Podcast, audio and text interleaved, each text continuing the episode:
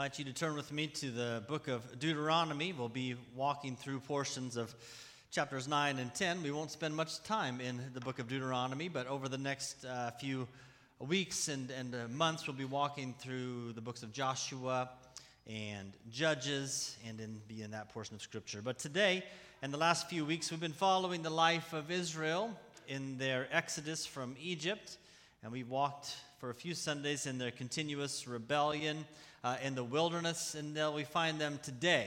There's a new generation on the cusp of entering the land. And Moses preaches this book of Deuteronomy. It's, it's the last words that he's going to give them before they enter the land. In fact, it's the last words that Moses will give the people as he prepares uh, to die. What are his words as he prepares to part this world and the people? And what will the people's response be? Well, we'll find out a little bit in chapters nine and ten of these words and the hoped-for response. But before we dive in, let's uh, have a word of prayer. Will you pray with me? Heavenly Father, thank you for your word, which is living and active. Draw near to us through your Spirit and open our eyes and our ears that we might hear, that we might see Jesus more clearly through the preaching of your word. Make our hearts soft, malleable, that we might be conformed into his image, so that as we depart this place, we would go forward in his strength, in his mercy, in his grace, and in his love. We pray all these things in the name of Jesus. Amen. Now, if you're familiar with the writings of Cormac McCarthy, there's a phrase that's pretty common, or that's known, he's known for, it's that carry the fire. Heard this, carry the fire? Comes from his book, The Road. It's an apocalyptic novel where he's trying to picture what the end of the world or an end of the world might look like. There's two central characters. It's a father and a son encountering the world as it's spinning toward its end, seemingly, encountering all kinds of evils. They have the following exchange, this father and son. We're going to be okay, aren't we, Papa? Yes, we are. Nothing bad is going to happen to us. That's right, because we're carrying the fire. Yes, because we're carrying the fire. The carry, the carry the fire, it's a metaphor of perseverance. It's a metaphor for living a holy life in the face of great danger, holding fast to goodness, beauty, and truth when temptation abounds, when death stares one in the face. It's a, it's a phrase that captures uh, the ability to hope in spite of dreary circumstances. Persevere. In that book, in this apocalyptic earth, these two carry the fire. Now, when we open up to the book of Deuteronomy, uh, we're opening up to the people who have been in the wilderness for forty years, and they are now at the border of the promised land. All around them, as they look at the land, they see a morality where it's flourishing, it's being excused, it's rationalized, it's even praised. Left unchecked, this immorality would influence and shape Israel in the land in the same way that they were shaped in the wilderness in their rebellion. It would threaten Israel's fidelity to God in the same way it did in the wilderness. Now, Deuteronomy is sermonic. As we read through it, it reads kind of long. It's a long book. Recognize it's basically a sermon. So you should feel pretty good about how long our sermons take, right? So this is Moses speaking directly to the people. It's no longer God speaking to Moses, Moses speaking to the people. But here, Moses is speaking directly to the people, summarizing what God has spoken, expounding on the word of God, the law of God, as they prepare to enter the land. Moses exhorts them to carry the fire, carry with them the covenant promises of God as they seek to fulfill the mission of taking dominion in the land he's giving them. Now, we have this desire. If you can put yourself in Moses' sandals for a bit, what would you say? You know, I've been walking with these people for a long time, kind of been a headache. But what would you say as you know your days are coming to an end? These are the last words to exhort a people to honor God, to help those we love. What would we pass on? As parents, we think about these things for our children. No matter how old our children are, we still want to pass things on. Older generations, what would you pass on to younger generations, even teenagers in our midst here? What would you pass on to the younger kids? Well, Deuteronomy is Moses' final words, his final days. What is he going to pass on? Chapter nine of Deuteronomy, the first couple verses. This is what he says. Hear, O Israel, you are to cross over the Jordan today to go in to dispossess nations greater, mightier than you, cities great and fortified, up to heaven, a people great and tall, the sons of Anakim, whom you know and of whom you have heard it said, who can stand before the sons of Anak? Hear, O Israel, the first task that Moses gives them is to pay attention to God, to hear God who speaks. The task at hand requires your full attention upon the one who is leading you. Today you go to fulfill the very thing that your fathers failed to do. You go to inherit the land. These verses are a summary, but a stark reminder of the failure of the generations who have gone before them. At the same location when twelve spies were sent into the land, ten come back and scare the people. Fear speaks into their hearts. And you can hear it almost the same. You, the, the people are at the border. They can see the land. You're going to go in and, and, and dispossess the people. You're going to take the land. You can hear the, the congregation, yeah, that sounds great. Let's do it. Uh, nations greater and mightier than, yeah, wait, what did he say? Mightier than us? You know, oh, the Anakim are there? I, what's going on here? They would have the same kind of trepidation because they know what they're about to face or to encounter. Why did the earlier generation flee the land that God promised? Well, they looked at every detail, didn't they? The spies, they reported every detail. The thing that spies neglected to remind the people of is that God promised this land to Abraham, to Isaac, to Jacob, promises it to you. And he's commanded you to go in, pay attention to God's word.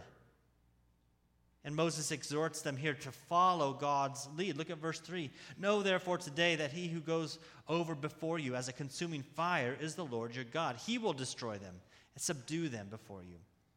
So you shall drive them out, make them perish quickly as the Lord has promised you. Pay attention to God's word. Follow his lead. Firstly, God is going before them. God's been leading them in the wilderness, a pillar of cloud by day and a fire by night. So now he is going before them in the land. If forty years of track record and God's provision and protection is not enough for you, what is going to be enough? He is going before you as a consuming fire. That's the second thing, right? He's not only going to lead you in there, but he's going as a consuming fire. He goes before you. He will destroy your enemies, dispossess nations at war against God. In short, God is in your midst, the keeper of promises, the promises made to Abraham, Isaac, and Jacob. Follow him. He's a consuming fire. This is what you are to carry, the consuming fire whose wrath will destroy enemies, but whose mercy will offer you up as living sacrifices. Now, we end our services washed over with the words of Jesus in the Great Commission, don't we? Jesus said, all authority in heaven and earth has been given to me. This picture here of Israel at the border, entering the land, is what I want you to picture as you depart this place, as you walk through those doors in the foyer. I want you to picture Moses giving these words, these very commission, this very commission. You are to go into the land, but know this, the Lord goes before you. You're not alone. He is a consuming fire. No enemy of Christ or his kingdom will ultimately stand.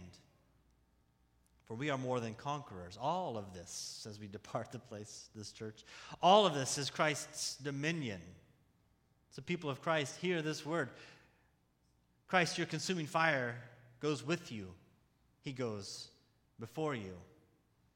And Moses warns us as he warns the Israelites there. But be aware, you'll be tempted to go the wrong way when you depart these walls, when you cross over that border. Verse, border. Verse four and five, do not say in your heart after the Lord your God has thrust them out before you, that it is because of my righteousness that the Lord has brought me in to possess the land, where it, as it is because of the wickedness of the nations that the Lord is driving them. Verse five, not because of your righteousness or your uprightness of heart are you going to possess the land. Beware of the temptation to trust in the self. We have this temptation before us continually.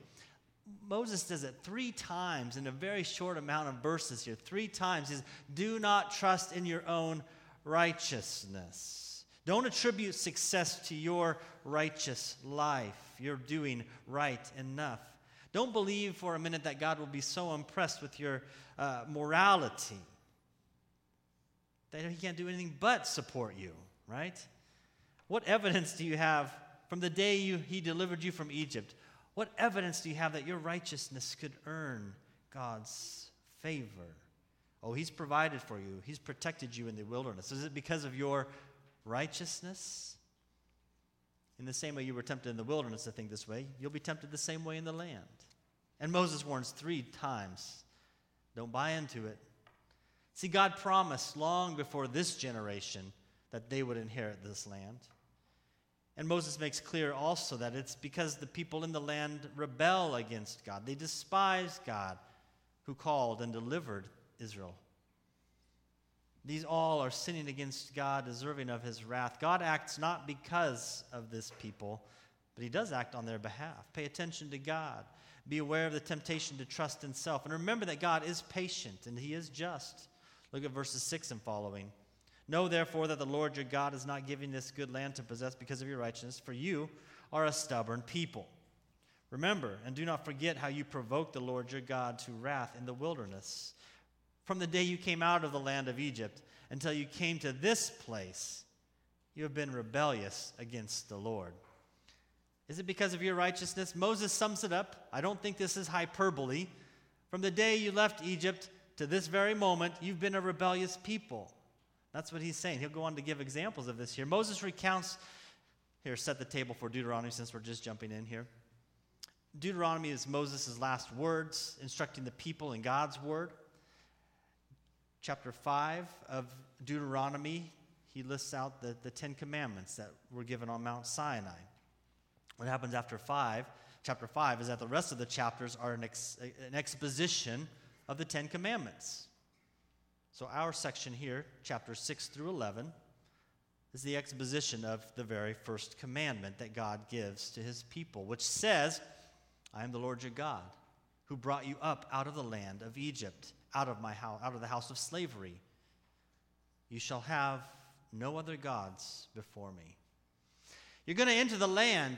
The very first thing Moses says, you need to remember this. You shall have no other gods before you. And that's the crux of our passage. Underneath everything that Moses is talking about, exhorting them to, warning them of, under all of that is a warning that you shall have no other gods before Yahweh. Remember, it is God who freed you from slavery. It is God who destroyed the enemy, who provided for, who protected you. And why would he do such a thing? Well, he's patient, he's kind, he is just. Moses doesn't mince words here. He says, you're a stubborn people, right? It means stiff-necked, literally. It's, you're a stiff-necked people. You are a stiff-necked people, continually rejecting, rebelling against God. And yet, he loves you. He's chosen you, a people for his own possession. Not for you just to revel in that fact, but in order that you might be a living sacrifice to bless the nations. This is grace. This is unmerited favor. This is love. See, where they are going, wickedness abounds, and those who belong to God wage war against that wickedness, but not to earn favor of God, but because he has granted favor. I have brought you out of the land of slavery, out of the land of Egypt. Serve me alone is God's command. Carry the fire. God is the consuming fire, and he will go before you on this imp- impossible mission, and he will give you rest. He is patient. And as you know, he is just to condemn sin. He is also just to forgive sin. Moses reminds his congregation that God loves and he saves them not because of their righteousness. To prove his point, he spends a lot of time. So chapter nine, verse eight, all the way from to chapter ten, verse eleven, he recounts Israel's failure in the wilderness at the Mount Sinai when they make that golden calf. And Moses goes up the mountain to intercede for them. God's wrath burns hot, his patience wears thin. Moses recounts this event as if to say, hey, if you think you're, that God loves and saves you because you're good enough, What about that? Would you love and save you for that very reason? We love God because he first loved us. We serve not to merit, but we serve for maturity or from maturity. What we read of Israel throughout these first five books of the Bible, it's it's it's very relatable for us. Like, we see God taking hold of a people, and then the people rebel, and in their sin, what does God? God takes hold of them. He he breaks a people. But he always does that in order to remake the people more glorious than they were before.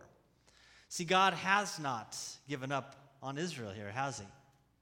God has not. He will not give up on his people, on his church. He has given his son for us. Moses, he was the meekest of men, the Bible says. He was a prophet for the people to whom God responded. But these are his final words. This prophet was not enough for Israel, nor is the prophet Moses enough for us today. We need one who will lead us into the land forever. On the local level, though, we do need Moses in our lives, don't we? To lead us in Christ's likeness, to model for us fidelity to our King, unadulterated service for our King. And so we just have to be asking ourselves, who do I have in my life that is doing this for me? Now, of course, Moses was not perfect. He's not entering the land because of his failures in the wilderness. None who will pour into our lives will be perfect either. But who is pouring into us, exhorting us to carry on the promises of God? And who are you pouring into? It's not simply enough to remember that God is sovereign in his salvation or how wretched we have been. This is what Moses has been pretty clear about reminding us in these sections. We're all called to enter the land, to take dominion over the land. And in the land, how then should we live? Chapter ten goes on to talk about that. Verse twelve, and now, Israel, what does the Lord your God require of you but to fear the Lord your God, to walk in all his ways, to love him, to serve the Lord your God with all your heart, with all your soul, and to keep the commandments and statutes of the Lord which I am commanding you today for your good. It's for your good. These commandments are not the ritual way in order to enter God's presence here. These are for your good. What does the Lord require of you? That's what Moses asked. You're going to be in the land here shortly. Now, what does he ask of you? What does he command of you? Complete fidelity. Holy fear of God. To walk in all his ways. To love and serve him with all your being. To obey him in faithfulness. The imagery here is of vows that a husband or a bride would give one to another as they give themselves completely to the other. You shall have no other gods before me is the demand of the spouse, their promise to love, honor, and cherish until death. What does the Lord require? It's a maturing love, a steadfast devotion, a willing obedience, an abundant awe. It's the same story that all of Scripture has been telling us, to love God, to love others, but how to feed that faithfulness, that fidelity to God. And love for God above all else. Look at verse fourteen and a few others here. Verse fourteen, behold, to the Lord your God belong heaven and the heaven of heavens, the earth, and all that is in that. Verse sixteen, circumcise therefore the foreskin of your heart. Be no longer a stiff-necked people. For the Lord your God is God of gods and Lord of lords, the great, the mighty, and the awesome God, who is not partial. He takes no bribes. He executes justice for the fatherless and the widow, loves the sojourner, giving him, giving him food for the and clothing. There is none like him. Not just remember God for his acts, but look at who he is. There's none like him. See, divided devotion, to love other gods, to serve other gods, divided devotion is the destruction of the soul, for the soul is made for communion with the living and true God. His mighty works bear witness to his power. His saving grace bears witness to his love. Abide in him alone. Cut off all that hinders, the sin that so easily entangles. Live as those growing in his image. For he is patient, and his justice and his wrath are sure. This is what Moses is exhorting them in his last words. Verse fifteen, yet the Lord set his heart in love on your fathers, chose their offspring after them, you above all the peoples. As you are this day, God chose you. Be humble. verse nineteen, twenty. Love the sojourner, therefore, for you were sojourners in the land of Egypt. You shall fear the Lord your God. You shall serve him and hold him, hold fast to him. And by his name you shall swear.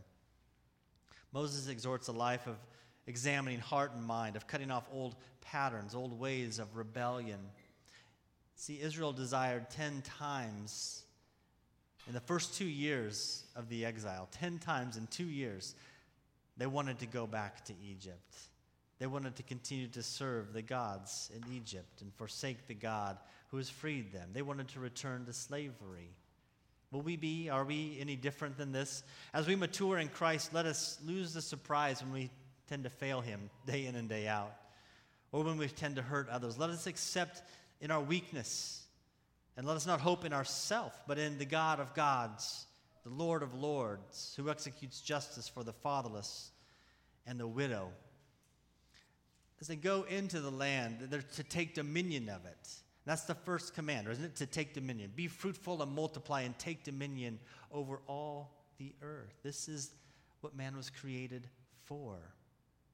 What's the foundation for man creating, uh, for man taking dominion in society? It's the character of God himself. That's what Moses is saying. God loves the sojourner, therefore you should love the sojourner. Right? What is the, the, the motive or the foundation for a life of obedience to God's word? It's, it's God's character, his very nature. Moses is saying, remember God, because that's who it is that commands you, because that's who it is who loves you and has saved you. That is the one who will guide you and lead you.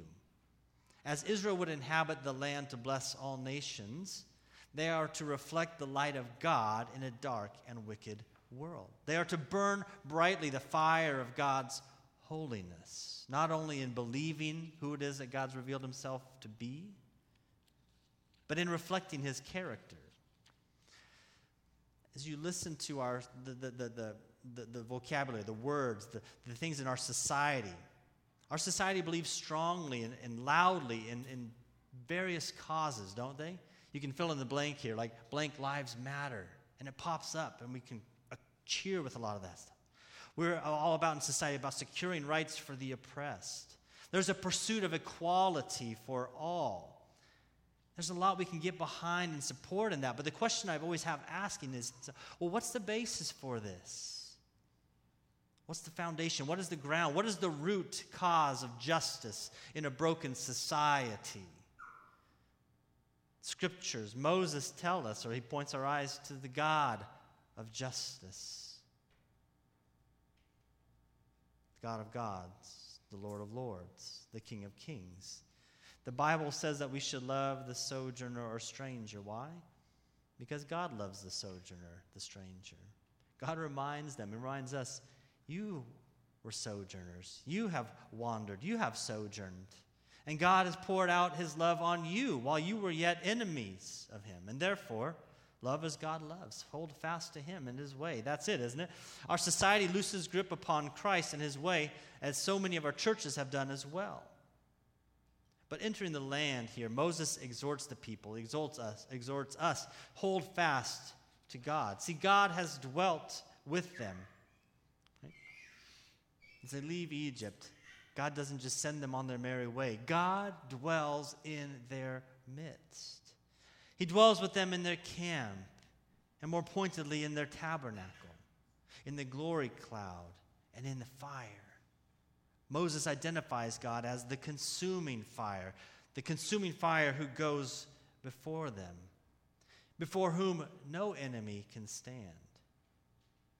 We serve that God. And he promises to be with us in our wilderness and in our rebellion and in our forgiveness. Commissioned by Jesus' words, we go each Sunday from this place without fear. We depart in great hope that evil will be vanquished one day, that Christ reigns now as he will forevermore. See, we, like Israel, have hope to carry the fire because the fire of God dwells within us. But now it's no longer through a, a pillar of fire or, or cloud by day. The fire is now in the person of Jesus Christ, fanned into flame by the Holy Spirit.